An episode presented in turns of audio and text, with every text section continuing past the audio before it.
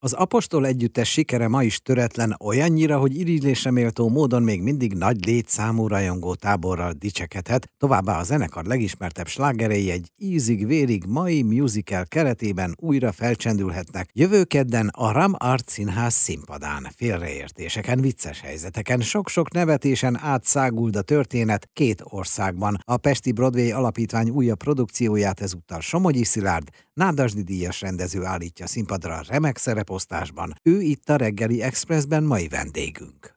Ezek dalok szöveggel, ezek slágerek szöveggel. Hogy lesz ebből történet? Hát annak idején gyerekkoromban volt az égből pottyant mesék, oh. hogy a kedves hallgatók emlékeznek rá. Körülbelül ez a, ez a metódus a dolognak, de a viccet félretéve tényleg nagyon izgalmas dolog volt szerintem annak idején Vajda Anikónak ebből történetet varázsolnia.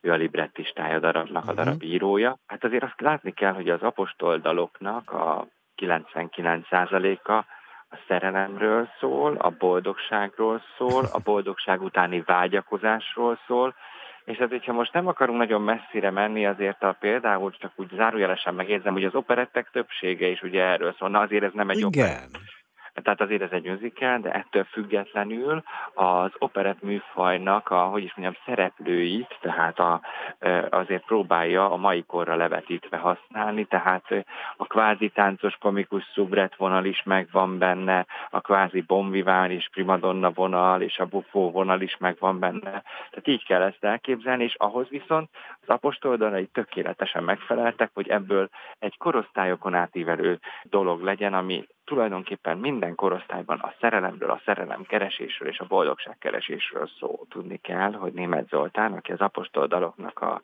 jelentős százalékát írt a zeneszerzőként, áthangszerelte ezeket a dalokat kicsit musicalesebbre, ha lehet Aha. ilyen szóval fogalmazni. Semmiképpen sem feltétlenül az eredeti dalok vannak, lassabb, gyorsabb, kicsit, kicsit hogy is mondjam, a történethez idomultak ezek a dalok.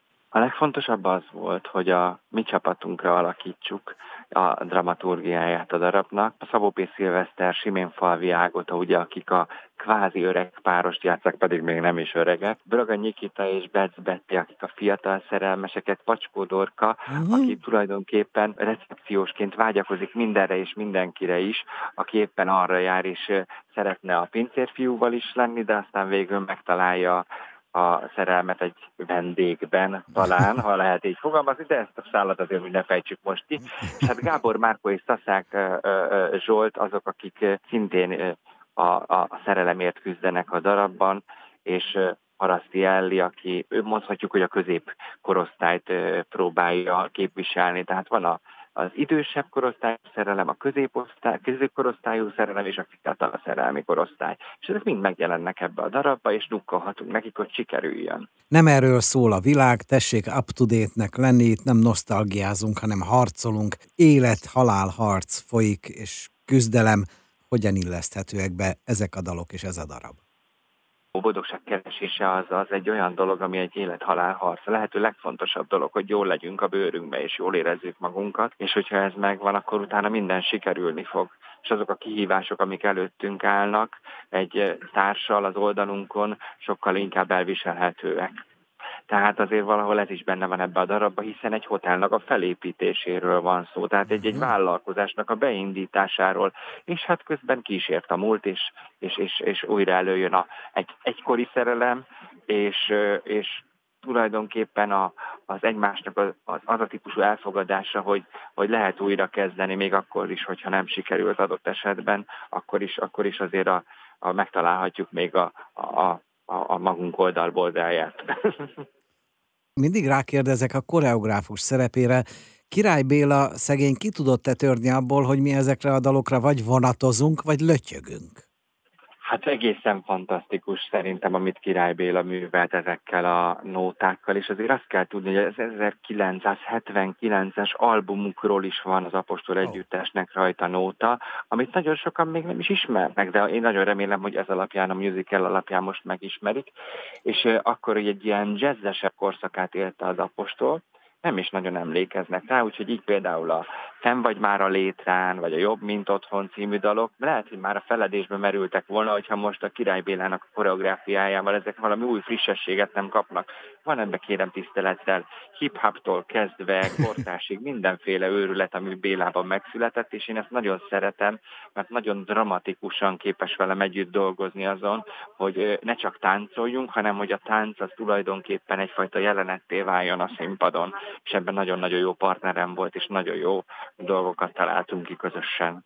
Hol jön össze a generációs kapcsolat? Kicsit le vannak porolva ezek a dalok, tehát a mai fiatalok számára ugye retrónak hathat, és hát ahogy azért Korda Györgyöt is felfedezte magának újra a fiatalság, én azt gondolom, hogy az, apocs, az apostol együttest és az apostol dalait sem árt, hogyha felfedezi a fiatalság, annál is inkább, mert olyan emberi értékekről szólnak, amiket minden generációnak magáévá kéne tennie.